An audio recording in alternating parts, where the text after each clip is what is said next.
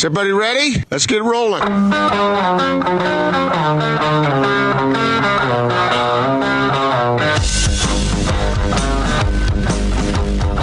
This is The Big Show on 97.5 1280 The Zone and The Zone Sports Network. Big Show, Gordon Monson, Jake Scott, 97.5, 1280 The Zone. Don't forget about our good friends at The Warehouse. Tom has been calling in all show. He's going to jump in with us tomorrow as well, breaking down great deals. He's live today from the Orem location. Don't miss all those great calls. They're always fantastic and uh, full of savings. It's the warehouse, 86 East University Parkway in Orem, 1967 South. 300 West in uh, Salt Lake City. We're going to talk to Mike Snarr coming up here momentarily. Uh, Mike uh, has written a, a book about the Jazz. And so we're going to talk to Mike in a second. I know, but your microphone's on there, Austin. We can hear. Yeah, so Yeah, we've got I that. Uh, yeah, good. Just in our ears, not on air. That's okay. a good thing considering what he said. I was trying to I was trying to keep my eye on the ball and, and tease our guest, but that was getting a little that was getting a little difficult. But anyway, Mike has written a book, Long Shots and Layups: uh, Memories and Stories from the Golden Era of the Utah Jazz. Mike spent 28 years uh, with the franchise, and in fact, let's uh, get out to the Sprint special guest line. Sprint, they make it safe and easy to get what you need online. Visit Sprint.com for online services and local store availability. Again, that book title, Long Shots and Layups Memories and Stories from the Golden Era of the Utah Jazz. Joining us now, author of that book. Uh, he is Mike Snarr with us here on The Big Show. Mike, how are you? I'm good. Good to be with you. Uh, great to have you on the show. Uh, you spent 28 years with the Utah Jazz, and you uh, put together all your memories and uh, and stories. It had to be a real fun project for you to do. It was a great project. It uh, uh, it really just started out as a, a memoir for my kids about uh, uh, my career, uh, the, the the front office side of things, and as I started to write it, I all these memories came back of what the team did and and um, things I'd seen or heard, and uh, and so I added that in and sent it to a couple people, and they said you ought to publish this. So so I did. So the question becomes: Well, first of all, people love stories. You know, they love the anecdotes. What what do you have in there, Mike? Give us one example of something good, a nice nugget that people will whet their appetite and they'll Oh, be eager I to got- buy I've- the I've got- book and read it. Well, I've got so many stories that uh, um, that are that I think are pretty interesting and, and, and that people don't know. Um, I went to work for him in 1986, and I always joke that uh, Dell Curry and I were hired by the Jazz the same year. We just didn't uh, work in the same department. But um, in the front office, I just saw so many things happen that uh, were I, I just thought sort of telling about the organization and how we were structured and the commitment to winning. A quick story, um, uh, and I've told this, but uh, it's um, John and Carl and the team are back in uh, in October for uh, I'm not sure what year this was, but uh, and Jerry Jerry Sloan is the one that told me this story. They're back, the team's together. They're having their, one of their first workouts, and um, uh, John and Carl are competing so hard in the in the uh, in the practice that Jerry stops practice and says, "Hey, you guys, come on! I don't want anybody to get hurt. We're just we're just starting." I mean, imagine Jerry saying, "Hey, uh, slow down a little." So he actually benches John and Carl and continues with the practice with them out of the practice. So a few minutes later, he looks over, and John and Carl are on the stationary bikes riding. So he says, "That's okay. You know, uh, that's good. I'm, I'm glad to see that." A little bit, a little bit later, he looks over, and the two of them are competing so hard that John is looking at uh, Carl's screen and vice versa, and they're each dialing up the the, the speed and the and the intensity of the workout. And finally, Jerry has to stop practice again and uh, tell them to hit the showers. So. Uh, um, there, there were two uh, players that actually got thrown out of practice by their coach for the wrong, for the right reasons, you know. so um, lots of things happen like that. Uh, Mike, talk about the growth of, of not only the Jazz but the NBA. You mentioned when you uh, started with the with the franchise and Larry Miller when he initially bought it. I, I believe the price tag was somewhere around seventeen million dollars, and the franchise mm-hmm. today is worth north of a billion dollars. And the NBA has obviously exploded. And you were right there on the front lines for all of that growth. Talk about the the growth and evolution of the franchise in the league. Well, uh, it was interesting to watch and, and then to be part of it because I remember when the team came to town in 1979. I wasn't with the team, I wasn't working for them, but um, it was you know it was so exciting to go to games and there were four, five, six thousand people at the first games and uh, the team struggled and of course there's the famous Dominique uh, Wilkins uh, draft choice and the, the the exchange for about a million dollars to keep the team here and then slowly um, the fans started to rally. And I remember uh, David Stern said, "You'll never make it. The team, the the, the franchise won't last in Utah with uh, four colleges nearby and you know a small population." And it was just a great tribute to the fans to see uh, the fan or to the team and and the community to see them rally around everything. And then um, it was great to to see how Larry just hung in there and just. Uh, uh, battled it and uh, eventually got the arena deal. And I mean, it was just uh, it's an incredible story. And and uh, I remember when I first worked for him, there were rumors that hey, the uh, you know Larry's got an offer from Minnesota, and I, and I don't know how substantive substantive that was, but uh, uh, it never happened. You know, I think Larry felt like he was committed to the community and and he uh, he stayed the course. So um, and then, and then it was just kind of fun to watch things start to happen team starts to make the playoffs, and then we, we draft Thurl, I think in '83, and John in '84, and Carl in '85, uh, and all of a sudden we're uh, we're we're the real deal. You mentioned the arena. Jake and I were talking about this earlier in the show. The importance of having that building built. Uh, what what did you observe with how important that was to anchor the franchise here? Well, we wouldn't be here if that if they hadn't. I think Larry knew that he had to build the building, or we couldn't survive in the in the in the Salt Palace with twelve thousand seats. And uh, that was one of the things that Stern was was very uh, pointed about. You you know you just can't you can't play in front of twelve thousand fans. We're going to be we're going to be much bigger than that. You you've got to be part of this. So I think uh, Larry knew he had to do it, and uh, all the work that, that went into getting it done, getting the city involved, and getting approval was uh, was pretty uh, gigantic. I I started working for them when they were in the Salt Palace, and you know what a what a drastic change. And it was it was great in the Salt Palace. We, we eventually got to twelve thousand uh, people, and it was it was full, and and uh, it was fun, but it wasn't anything like uh, moving into the arena. That was that was a good day. That was a good day for Utah.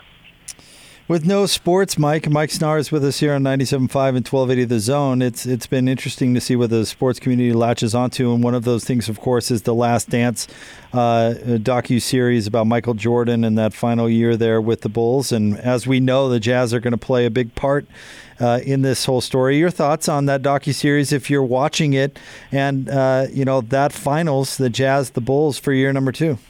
Yeah, I... Uh, um, I've got some time, so uh, I am watching it pretty intently. yeah. It's uh, it's really uh, fascinating. I, I think, and you you guys mentioned uh, uh, maybe earlier in the week about how Jordan's sort of orchestrating it, and he, you know, the the documentary, and he's had a big hand in how it looks, and I think that's true. But I also think things have come out that maybe he wasn't planning on. Uh, some of the some of the stories and some of the uh, uh, backstories that have come from other players about what's happened. I, I read a story uh, today about um, Horace Grant, how uh, how uh, Jordan wouldn't let him have uh, dinner on on the plane after after one of the games that he didn't play well, and he said, "Hey, he doesn't deserve dinner. Don't serve him dinner." You know, I'm not sure Jordan wanted all of that on the table, but uh, I think it's a fascinating series, and and you're right. It's just a it's it's I'm, I can't wait for those final two episodes about the the 97 98 finals, particularly the 98 finals. That'll be it'll be interesting to see uh, Jordan's take on that. It's apparent in watching that, and those of us who lived through that period of time, we, we know it already, but just a reminder that the game has changed, that the physicality of the game is different these days. Has that affected the competitiveness in the league? Because you see, we always talk about how after the game you see guys over there exchanging jerseys and patting each other Mm-hmm. and, and, and being all friendly and fraternizing and all that stuff. Is the competitive level what it was back in the 90s? Um, I think it is, but in a different way. I think that is more of a, and I don't know how you say this, a gentleman's game, but, but boy, you still see, um, you see the fire uh, and and uh, the intensity in a in a playoff series. I I was really looking forward to. Uh, uh, if it lined up that way, OKC and, and the Jazz. I mean, that's been a, a fascinating uh, series with Donovan and Rudy and all the guys. I, those have been great games and intense and you know some some uh, uh, real physicality. But it was different uh, in that era, and uh, players could do so much to um, um, really. Uh, and they got away with so much. And I mean, I just uh, I, I don't know that they could ever match that intensity again. And, and uh, it, it got nasty. I mean, it really got nasty. I think the league's trying to prevent that or control it a little bit. But that nastiness, uh, uh, you see that in the rivalries. You, you know, I, I mean, the first thing I think of is Carl's uh, shot to Isiah Thomas in the lane that night uh, when they when we played the Pistons, and and then you think about some of the other uh, physical moments. Uh, it was it was a different era, and it was highly competitive. What do you think made Larry Miller such a good sports owner? Um, uh, you know what? Larry was as competitive as as anybody. Uh, you know, like Jordan, like Stockton, like Malone, and, and he was so competitive. He um, he he was right there. You know, and I think just he. Uh, I'm not sure how much he. Um, he watched the Jazz before he got involved, but once once he got involved, he was hooked. And you know, he was a great softball player and and uh, very competitive guy. So he was right there with him.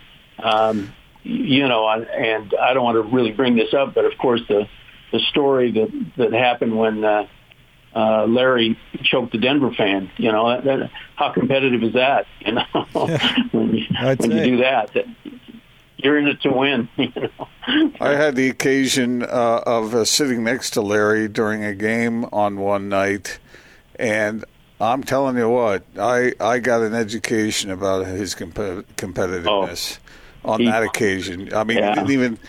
I didn't really talk to him much because he was so freaking into it, and uh, and I walked away with more respect. Even I always Yeah. respected Larry, but man, he he his care factor was off the charts.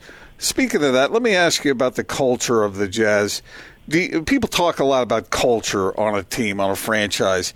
Have you noticed any difference? What was it like back in the day of Jerry Sloan and, and Carl and John versus the way it is now with, with Quinn and, and uh, Donovan and Rudy? Uh, is it the same? Is it different? Uh, what, what do you note there? That's a, that's a great question. I think it's pretty close. I think it. I think the culture has always been sort of a unique thing in sports. Um, there is a spirit of teamwork. I think that is that, that emanates from the top down, and it involves all the Jazz front office and the team. Um, you know, there's there's just a competitiveness, but there's but there's also a real love for the game and and a respect for each other.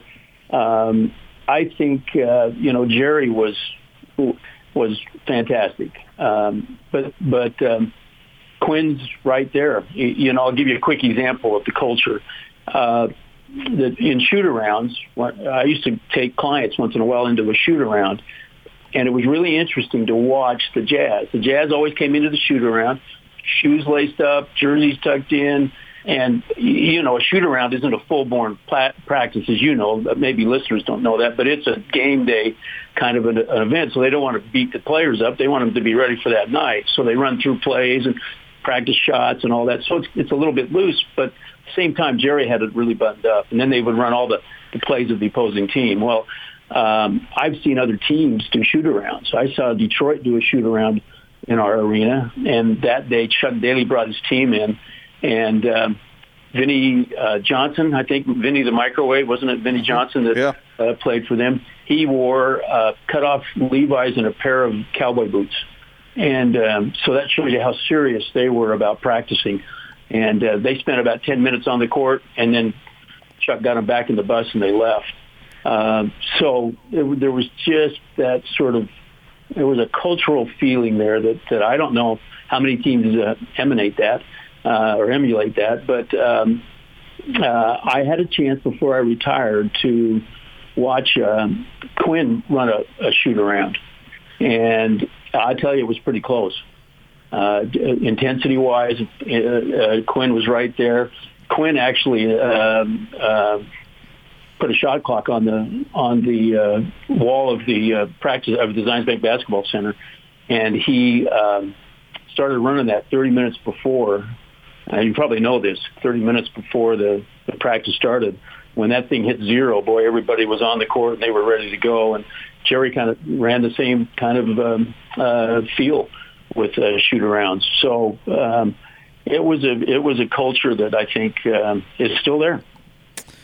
All right, the book is Long Shots and Layups Memories and Stories from the Golden Era of the Utah Jazz. He is our friend Mike Snarr with us here on The Big Show. And Mike, absolute pleasure having you on. Thank you so much.